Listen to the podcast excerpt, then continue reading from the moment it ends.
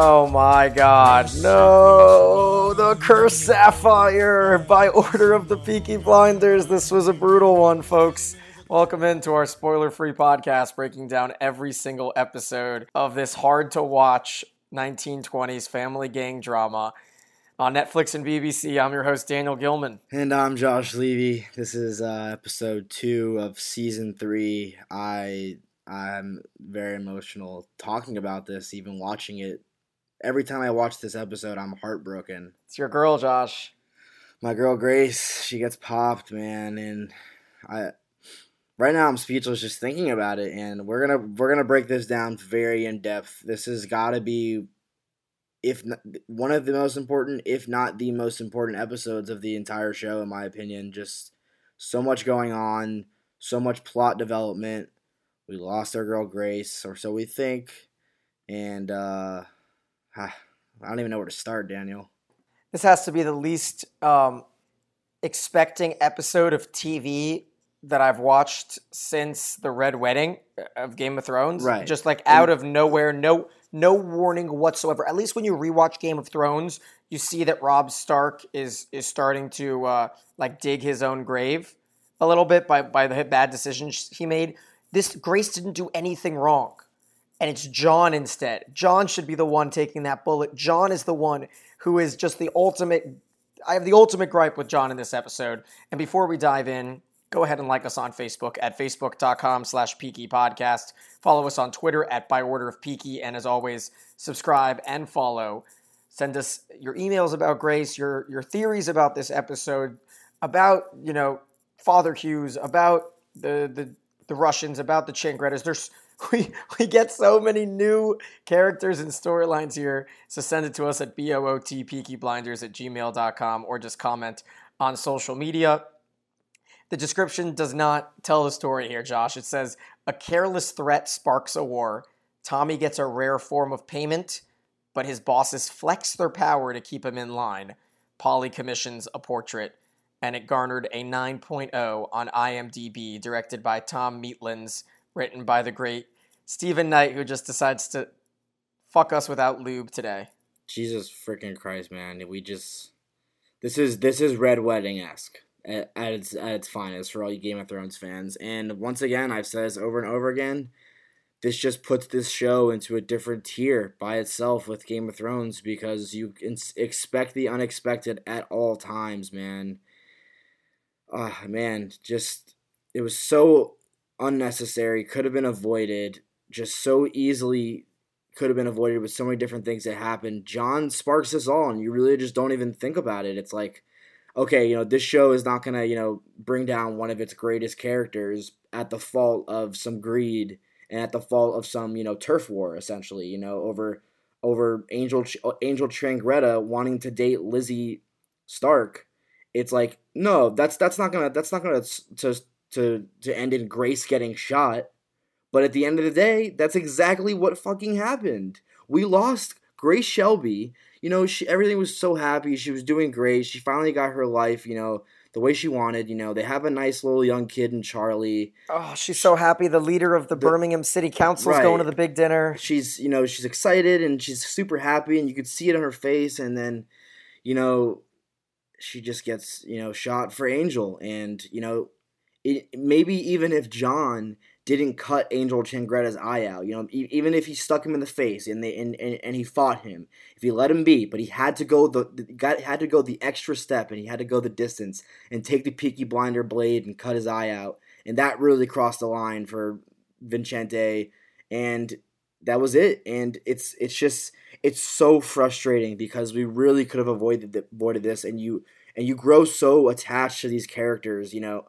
I personally, you know, in Game of Thrones, I was so attached to Daenerys Targaryen, and I loved her, you know, throughout the whole show because she was so kind-hearted and kind and you know gentle. She had a gentle heart, as uh, Jorah Mormont would always say. And then when I saw her going off the rails and burning down King's Landing, it it broke my heart. It genuinely broke my heart. I was upset for like two weeks straight every day. It was eating at eating at me. When I watched this episode, I legitimately like it took me like two days to like you know get over it. it. It sounds insane, but when you when you love a show so much and you grow so attached to it, it's just so sad to see her character arc you know come down to this moment. And you know it, it not only was it John who was at fault, but you know Tommy kind of you know allowed it to go on further. You know, you know, saying you know no, you know if we if we fall back, it shows that we're weak and it's you know we need to make the prospect of war hopeless for them. And so Tommy, you know, loses sight of what's most precious, precious and important in his life. He lets his greed and power get in the way of grace, the only thing that saved him from his previous life. You know, grace was so instrumental in grounding him. You know, post war. You know, he was going through so much with those PTSD flashbacks, and we haven't seen those flashbacks ever since he's been with Grace. So, I'm just I I could have a podcast just on this on this scene, this five minute scene. Insane five minutes where Grace introduces Tommy to the to Tatiana, the Duchess. Tatiana kind of tells him, you know, I I'm in for the cause. I'll, I'll I'll I'll even fuck you to get a competitive advantage, and then breaks the news that this sapphire is cursed by a gypsy, which you know hits Tommy in deep. And then the music twists, the the bells ring, they toast the king.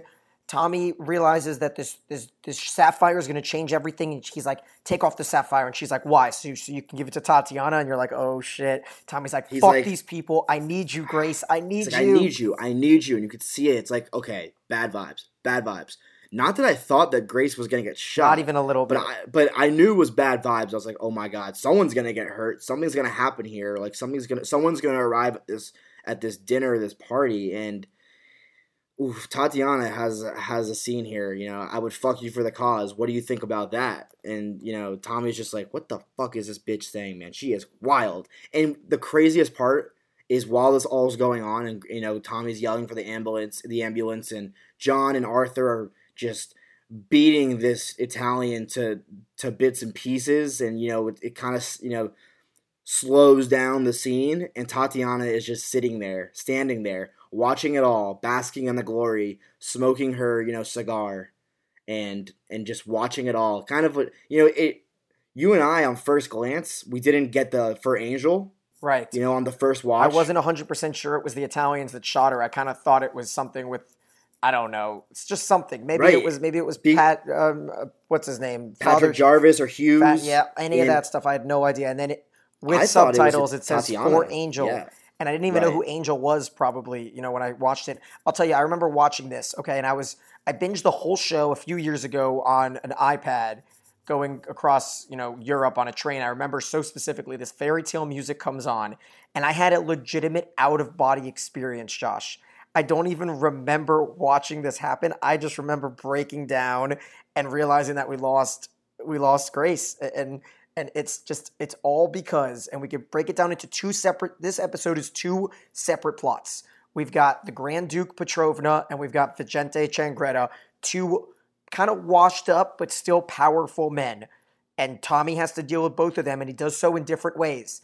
And so he kind of allocates the the discussions to Changretta and John makes a huge fucking boner mistake and threatens his son, threatens to shoot him in the knees, acts super inappropriate, throws away the two years of peace that started with our pilot when Danny Whizbang almost started a war between the Changrettas and the Shelbys. That they mention it later, and John throws those two years of of, of peace out of the window. And it's ironic, Josh, because he does this basically because he he's laughing about him his son loving Lizzie, and John was the one who wanted I to marry Lizzie. So ironic. I'm like, who is this guy to laugh? You know, it was. I. It, it almost makes you think like, does John still have like a tiny inkling of affinity towards Lizzie? He's like kind 100%. of jealous. It's it's it's jealousy in a way. He doesn't want anyone to be with Lizzie except for him, and he obviously he likes Esme, and he's happy with that.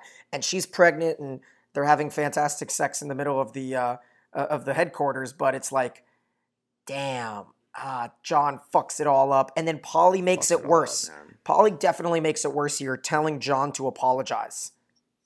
Yeah, and I, I I love that scene with uh with Tommy, you know, kind of laying down the law. It was a family meeting, and Finn Finn got to be in a family meeting. So this is uh this is uh Big moment. developing news for uh for the character arc of Finn Shelby. He's he's you know he's getting important. He's he's growing of importance, and I I I, I love this scene when Tommy. This, this was phenomenal, phenomenal writing, phenomenal acting by Cillian Murphy.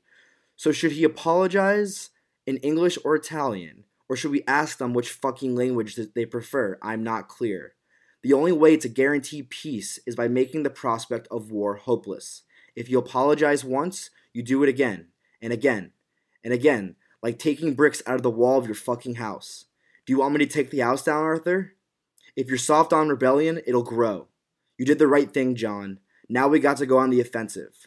We take two of the Changretta pubs and we take them now. And I just wrote I just wrote to myself, why? Why, why, why? This is what I mean by Tommy kind of lost sense of what was the most important. Yep, he tells Arthur to save the Bible for Sundays. I, I, John blames all of this on Linda. Yeah, no. It's it's Yeah, unreal. he's uh, uh he he reports to the Madonna of Mosley by the strike of five. I love that line, yeah. and, and and Tommy's also like, so did you listen to Mr. Apologize or Mrs. Right. Compromise? I really like Yeah. that one talking about Polly and Arthur, who are honestly our character avatars in the, in this season so far because they're the only two that make sense. And obviously, John does not apologize. Right. John goes and beats up Angel, cuts out, cuts up his face. We actually see Angel in the end of the episode getting sewn up, and his father Vincente making plans to go back to America. So that's their plans right now. He, he says, "Can he get here in time?" So I'm not sure who he's talking about there. So that's a huge storyline. I think we've talked a lot about that. I do have one thing to mention about Vincente Changretta. The actor was Admiral Piett from Star Wars. Okay. So I don't know if you're a big Star Wars guy, but I knew I knew him from something. So I, I pull up the old IMDb, I see Kenneth Colley, and I'm like, oh my God, he was in Star Wars. No wonder I recognize him. And before we dive into the other storyline, it starts off, Josh. You have something to say? Yeah, just, just something about that scene that I was just mentioning. I, you know, John, I mean, Tommy starts off by, you know, being a voice of reason, kind of like, John, you cut Angel Changretta even though Arthur told you not to apologize, and she told you to compromise. You chose not to listen to Mr. Apologize, Miss Compromise. And he's like, now I have Italians running around, running around my backyard saying they're going to kill my brother. So what should I do? So, like, you know, it's, it's like I thought he was pissed the F off, you know, at that moment. Like, why, what are you doing? I think he was. I think he was, and then he Right. realized that he has and then, to. and then kind of Polly's like, why? When he says, you know, you know, to to go on the offensive, and he goes, why? Because we can, and if we can, then we do, and if we lift our heel off their necks now, then they'll just come at us.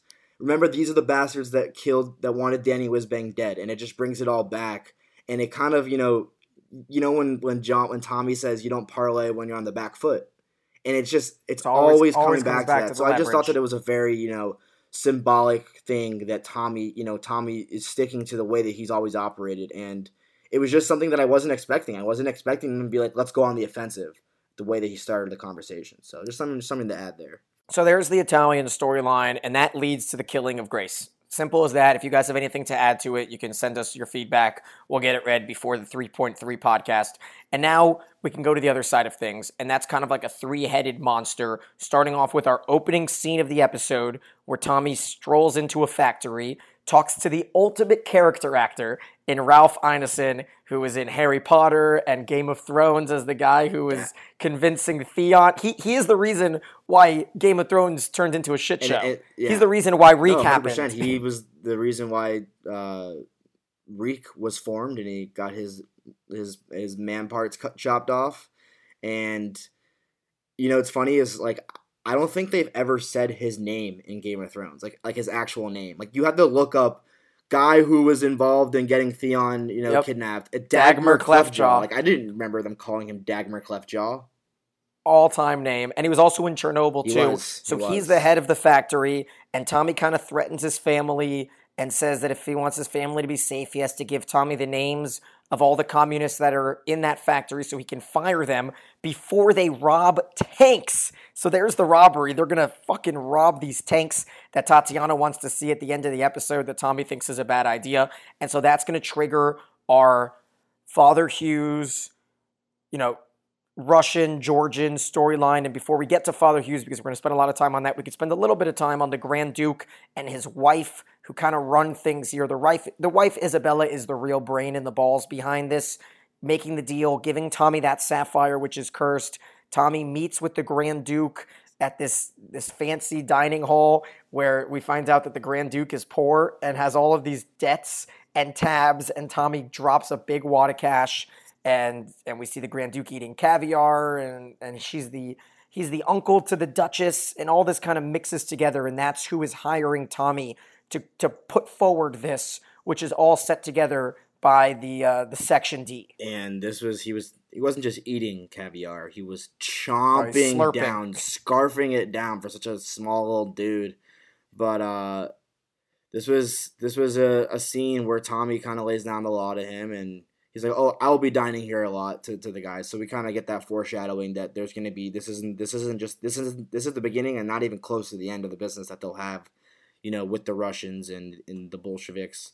And the the line at the end where you know Tommy's kind of you know telling him I know about you. He he he he read up on him, and I actually paused the screen to see what Tommy was reading when he met with Ada in the library to see because Tommy does his homework, and it says you know this is about his name is Leon, I don't Leon, Petr whatever his name is born Petrovna. yeah, Petr- whatever.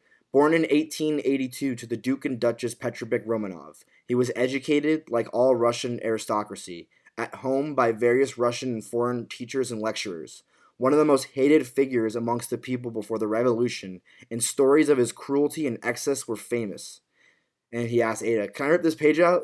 And she's like, No, you're in a library. Yeah. And then he yells, He's like, I was blah, blah, blah. And she's like, Shh, you're in a library. He's But- like Tommy Shelby in a library. yeah. So he does his homework on him and he reveals this to him at that little meeting they have and kind of tells him like, you know, don't you're not to you're not going to fool me. I know about you. You kind of need me right now. I don't need you, you need me.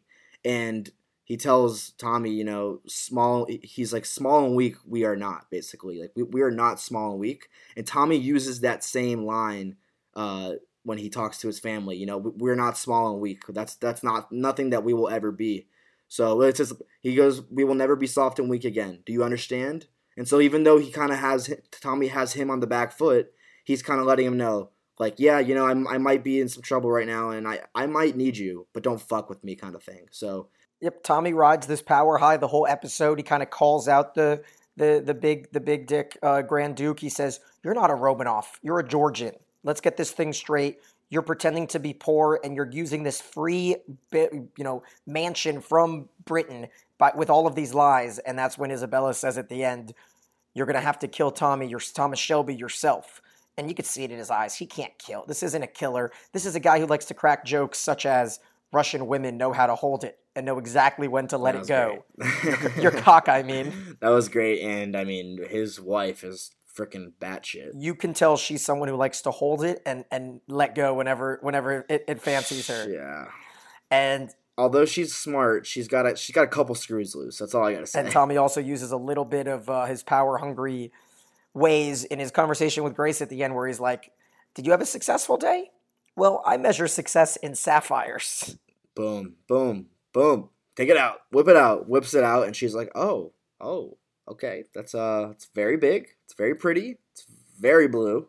It's a fat sapphire, and turns it turns it into a necklace for her, and she will wear it on wear it that night. And little do we know that it's cursed, and that's why I thought that initially it was the Russians who shot who shot Grace because Tatiana knew that it was cursed, and she when she when she's like. I would never wear it in a million years. I'm like, Jesus, like she is crazy. So whew, still just like when I think about it, her getting shot, I'm just stressed out. All right, here we go. Now we have to get into it. This is most likely going to be the main protagonist or antagonist, I should say, of this season.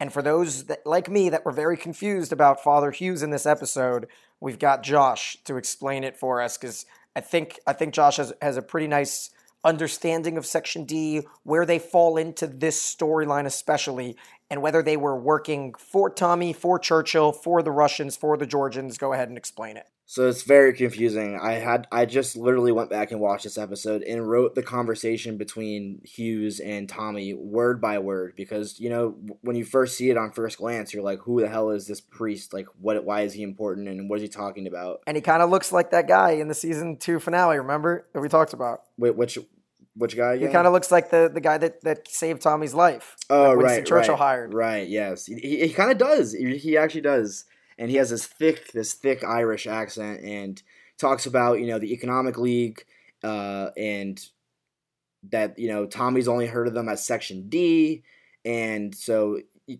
you kind of wondering who are these people, and here and they're also referred to as the Odd Fellows.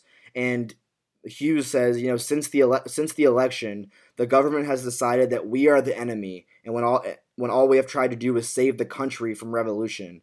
So Hughes is aligned with Section D and the Economic League and the Odd Fellows. They're kind of all the same people, and so that's that's the those are the people he's seeking that he's speaking for. And Patrick Jarvis MP, who we see later in the episode, Tommy and and uh, Hughes meet with uh, behind closed quarters at the dinner, and they want the the tanks to be moved to the Russians and the Bolsheviks to incite basically a revolution uh, within the country. So the Russians are different than the Bolsheviks, or are they the same? The Russians and the Bolsheviks are the same. No, are they? Fuck, it's so confusing.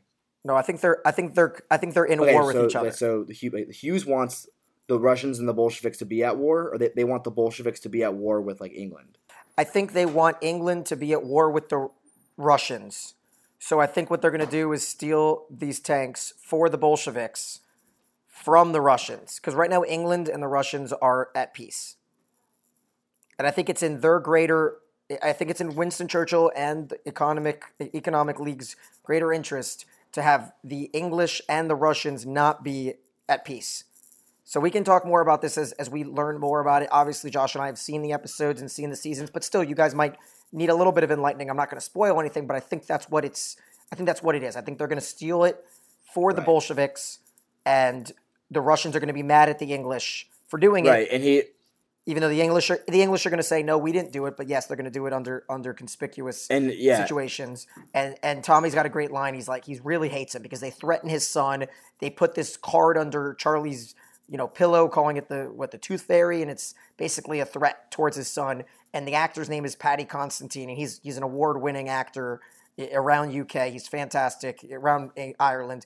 And and Tommy goes, there is hell, and there is another place below hell. I will never yeah, forget and this. you know, I mean, earlier in the in the conversation in the episode, he Hughes warns Tommy of these of like how powerful these people people are, and he tells him, you know, you will learn that these fellows are too grand for the clock to govern them.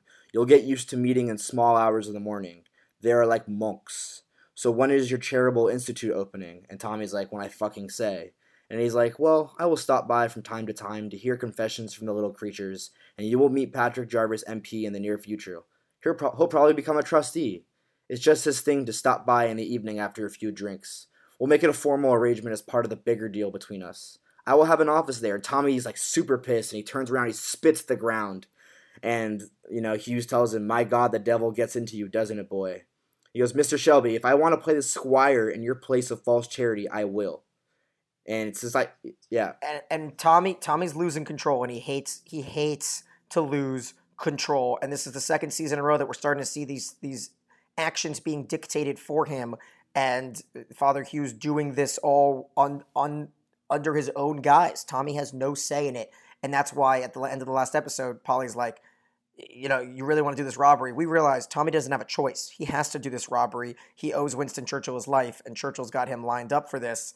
And even when even when uh, Tatiana's like, "What does pump for money mean?" and Tommy's like, "It's what I do every day." Yeah, I love that. It's it is it is true, and this this Hughes storyline. I mean, uh, we haven't really seen somebody. You know, we we used to see Inspector Campbell kind of you know make digs at Tommy and you know have him kind of on the back foot at times, but never did you really get the sense that Tommy was gonna you know cave to Campbell. And Hughes is such a powerful figure, and when you have politics on your side and you have people of power like that are in corrupt positions, it it, it makes you very nervous for Tommy because he can't really say no to their demands because they have power by their side and it's it's like the first time we've seen Tommy, you know, kind of have to succumb to that. Anything else you have to say about? Fa- I mean, they met three times in this episode, so it's clear that they're going Right. to introduce him, and he is he is going to be a big a big character. The fact that they met three separate times with Tommy.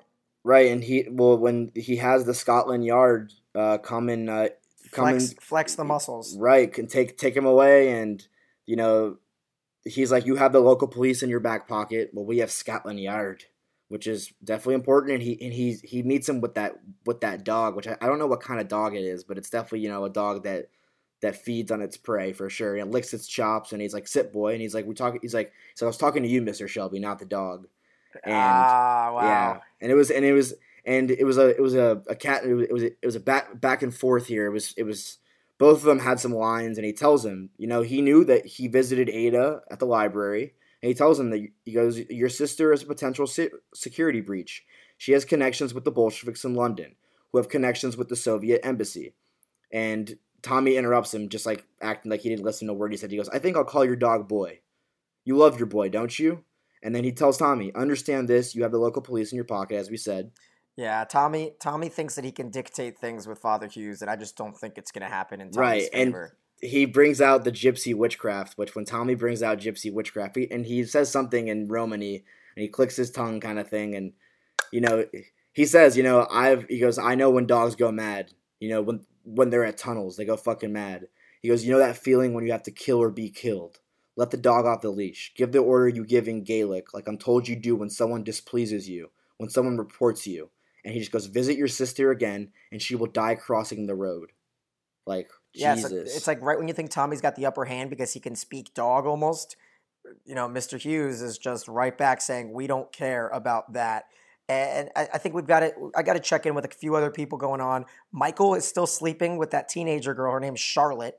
Her father sells cars. Her father sells cars. I don't know if that's a lie or not, but I, I, I looked her up. Her name is Stephanie Hyam. She's been in some stuff. I knew I knew I recognized her. She was in an episode of Sherlock, a fantastic show that I watch, a BBC show about Sherlock Holmes. You guys all need to watch it. It's on Netflix. She was in, and she was a recurring character in Bodyguard, another fantastic BBC show. Where for you guys, you know, listening over there in UK that love Bodyguard as well, Richard Madden, main character, loved the show. She was the uh, personal assistant to the main um, per, uh, home secretary, the main character. So she was in it a few times. Her name was Chanel. So just a little tidbit there. And then we see Polly, and Polly is going to have a portrait drawn by that Ruben guy, and she pulls out her best dress for it.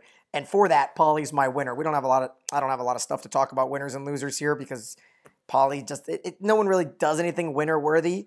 But I think Polly kind of wins here. She gets to meet her, her, her suitor, the guy that she wanted to sleep with, and Josh. As tough as it is to say, Polly hated Grace, so I don't think she's going to be too sad about the loss of of this spy that she never really liked. I like honestly disagree with that because What? she like she like okay, she's not happy that Grace is gone. You know, she was ups- I disagree. know, I think she a lot of time has come and gone. She she wasn't you know the the biggest fan of Grace, but she was happy that Grace made Tommy happy. I don't know. I don't know. Like- L- Last episode was maybe a week ago in, in, in Peaky Blinders time, and Polly was an absolute bitch to Grace. I mean, for sure, because she's always a bitch. You know, that's just you know another day, and you know that's just a Tuesday. Polly being a bitch, but I mean, I okay, like she wasn't the biggest fan of her, and she'll always- always had that in the back of her mind. But Grace grounded Tommy, and Grace made Tommy happy, and you know, took took took him away from from his tough times. And I think that, that at the end of the day, that that's what Polly really cares about is you know her family being happy. I don't know. That's just me. I, I just remember the standoff that Polly and Grace had in, in the end of season one. And then in the first episode of season three, Grace got some information from Polly, and Grace is like, Don't feel bad. It's what I do for a living. And Polly's like, Don't worry. I other people might have forgotten, but I'll never forget that that's that's who you really are. So whatever. Polly's Polly's my winner here. There is definitely a conversation for us to be had about Grace. I, I'm trying to decide whether we should have it this episode or next I episode. think yeah, I I think we save it for next episode since we There's just so much Yeah. going on in this episode. right. It's just so much. Yeah, Who, who's your winner? I want to do some quotes, but but let's do winners and losers Right. here. My winner is uh, Father Hughes. Father Hughes, as much as he's the biggest scumfuck in this show, you know, up to date, he's the he's the scummiest character that we that, that we have met, in my opinion. Even even even though we just got introduced to him, he's such a little snarky little shithead, and his accent. He's got. I mean, I don't want to be stereotypical about priests Right, and he's- Catholic he- priests, but he's got the rapey vibe. Yeah, and and like I think that's what Tommy meant when he was like, uh, he's like when you call him boy, he's like you like he's like you like calling him boy, don't you? Like you know what I mean? I think I think Yeah. that that might have been a little subliminal uh, jab at him, but I mean he's my winner because he has the upper hand on Tommy, and he's he's he has Tommy doing doing the dirty work for him, getting the tanks, you know, you know, Ta- you know, dealing dealing with Tatiana, and you know, all of, all of those dealings are going to run through Tommy, and he has him doing exactly what he wants, exactly at what time, and you know, all these important people have you know faith in Mister Hughes to do the job, and he's he's instilling that fear towards Tommy, which we haven't seen, and so if you're gonna if you're gonna you know instill fear in Tommy and have him a little you know shaking in his boots, you're you're, you're a winner in my book. Even though I fucking can't stand him. And I have a feeling that everyone in the world is to have the same loser. So let's say it at the same same moment. You ready? One, two, three. John. Oh, fucking John, Such a man. Damn idiot, man. Fuck. God, why, why, why, why? He botches everything. And you know what the craziest part is? Arthur, who has no brain, even he knew it right when John went too far and right when Vincente Changretta said, too far. That's enough. Sabini tells me to bite my tongue, but you have gone too far. And you know what he Yeah. did? He threatened to freaking paralyze the guy. It's it's just like it's just so unnecessary. It's like what are you what are you gaining? And it, it's it's not a nit to pick. I mean, at He's all. a big We- dick. He's, right. he's just trying to he's just trying to, to flex, and he's also like 26 years old, so he's just it's, a young idiot. right and it, it reminds me of when you know arthur and john burned down the Marquis of, of, of Lorne when when they burned down the pub for literally no reason. It was like it, it was just a why why why? Unnecessary thing. And it's just again so unnecessary and so avoidable. And you know obviously hindsight's 2020 and what it was gonna you know end up in but you know the changrettas aren't you know some aren't pussyfooting around. They're not just gonna take anything lightly. So when you tell Vincente Changretta that you're going to shoot his son in both kneecaps and he's not going to be able to walk, you know, he's not going to take that kindly. And when you cut his damn eye out, he's not going to take that kindly. So, you know, maybe you should think twice. Not to mention that you. I mean, this was like a family friend. He's referenced that they used to go to his house and borrow his adult clothes to look like a- an adult. And, and we're going to learn later in the season the more ties that they have with the Changrettas. So this is just a boneheaded move. And my favorite, my favorite line of the episode goes right into you talking about burning down the Marquis of Lorne. This is my favorite line. I only really wrote down a few quotes, so you might have some more ones. But this is my favorite one, and it's when Arthur's sitting on the in the table with Linda, getting ready to go out and burn down those two or take over the two pubs. When he goes to meet up with Moss, and Linda goes, Arthur, working in the dark is for the devil. And I could just I could just see that, right? I'm like, wow, that hits hard because Arthur knows it and he doesn't have a choice. He looks like shook when he's sitting at the table, knowing that he has to go, you know, conduct this business that he doesn't want to. And I love the shot when they're doing doing the deed and the blood is like all over his knuckles and it's the metaphorical, you know, you got blood on your hands and he's he he he's he's has he has that internal dilemma of not wanting to do it, but he has to because you know, and it goes back to episode one when he tells Tommy, you know, I gotta do your like dirty work, you know, and I don't want to do it, but so he's battling that in, internally, and that was a great quote, you know, working in the dark is for the devil, even though Linda is, you know, crazy, she looks crazy, and she's uh she she speaks the gospel. It's true, working in the dark is for the devil, and we see a lot of moments in this show that when it's dark and it's nighttime, bad things happen. So, and my favorite quote of the episode from our guy Moss, who we had a nice little return last episode, is when he tells Arthur, he's like, because when he tells him to put a couple extra, uh, to to a, to a clear his men from the Nietzsche's pub where where he wants to do the business, he tells him. I, I thought you boys were a bit too grand for this sort of things these days. Kind of like you know I, I you know you guys are such big players. Why are you why are you you know getting your hands dirty and and messing with pubs and and doing this bad work?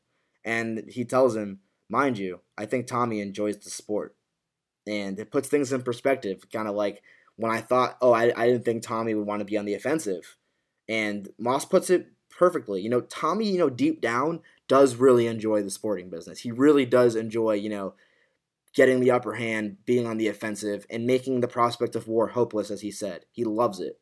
So it was just something that, you know, Moss is like a voice of reason and really puts things into perspective. And I think he's a very important, underrated character in that aspect. So it was just a great line, you know. Yeah, you know what? Fuck it. He, t- Tommy's going to do this, you know, till, till the day he dies. Sorry, guys, no Johnny Dogs um, this episode. So the closest thing that I could find is uh, Esme, Esme deciding that she's pregnant. She wants to have sex whenever she wants, and she, there's too many kids running around her house. So her and John decide to uh, to get down and dirty right in the middle of their headquarters when uh, when Tommy walks in. and is like, "You guys have a fucking bloody house," and Esme's like, "There's kids there," and John goes, "You have maids for that." And that just ding ding ding the maid the maids of Birmingham. Dang, the Let's get a TV show going. the nannies of Birmingham. We're you know we should really you know get, speak it into existence. It's going to happen. The maids of Birmingham, the spinoff. It's gonna be great. Uh, there's also, I mean, some some great lines that Tommy has where you know when, as we discussed, Tatiana says, "I would fuck you for the cause. What do you think of that?" And he goes, "I think you should not drink vodka with champagne." And you kind of, you know, you never mix beer and liquor. You never mix, you know, liquor and uh, and champagne. You know, it's never good to mix. And so Tatiana, you know, even though she's already crazy to begin with, he's like, "You're crazy. Like, don't speak like that to me, especially in the same room as my wife." We haven't even seen the beginning of crazy Tatiana either. Uh, I do want to have one more to add. When Polly is, is forcing John to apologize, she starts off the conversation by telling him that his idiot brother in law, one of the Lee brothers, decided instead of you know inserting the cocaine into the horse that was supposed to win, he decided to do it himself with his friends. And so he's got to punish him. And I was like, oh, fucking Lee's. and and and that's very funny since I think I don't remember which episode when I was like, how how do they fix races and they shoot them up with cocaine and justified one who won the triple crown was failed a drug test like the day after we dropped that pod. And it was just like, there you go. To justify get shot up with cocaine, they fixed that race. It still goes on to, to this day. So that was funny. I thought that was a little funny, a little uh, good timing on our part. Yep, 100 years later. So there we go. Man, we kept this episode under 40 minutes. So I'm proud of that. We knew we, we had a lot to talk about. Before, you know what I wanted to do before we get our grace topic? We're going to have a grace debate in 3.3. I want to hear you guys' opinion. Uh, this is the big question, okay? It's going to be whether you think that Grace had a bigger story arc, whether she could have lasted four, five, six seasons in Peaky Blinders, because I'm not sure. I think she was, I think she is built for a two, three season run in this show, while Josh thinks she could have gone the distance. So let's get your take on it. I really want to get this conversation going in 3.3. I was just so like drawn to her and like it's just like you you have that like emotional attachment to a character like we've just gone through so much with Grace so it was just maybe it was like my emotions getting the best of me and wanting to see more of her and I was just so like you know shell shocked by it but yeah we would love to hear that feedback you know if you think that she could be in season 5 right now I mean you know so it's very it's very interesting to see Yeah, especially because I mean, my take is just obviously we know what Josh's opinion is, and I love her too. But it's just my take is that her feud with the fact that she was spying on this family. I don't know how far she could have gone. And a big thing was we went 32 minutes in her final episode ever without even seeing her. that was one thing that I also so when I was rewatching the episode, I was like, okay, we've seen so much that's happened. There's only five minutes left in the episode. Like, I cannot believe that they like had this happen so far into the end of the episode. Like, it was that's what made it even more unexpected. It's like, okay, five more minutes, no one's gonna die, you know, at this gathering. It's all good, but damn, it, this this has got to go in the history books as a top five episode of the show. That's you know not a finale for sure. For sure. And it got a 9.0 on IMDb accordingly. Could have been higher. I mean, for for me, it's like a nine six. This is an all time episode. And so we're going to break down episode 3.3 next time. So keep an eye out for that. Like us on Facebook at facebook.com slash Peaky Podcast, on Twitter at By Order of Peaky, and send us your feedback at B-O-O-T Peaky Blinders at gmail.com. Hit follow, hit subscribe, and just tell one person who loves Tommy Shelby like Cliff Kingsbury does.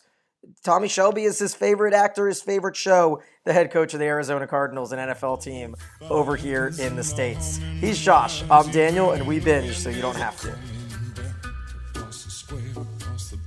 Past the mills, past the. On a gathering storm comes a tall, handsome man in a dusty black coat with a red right hand.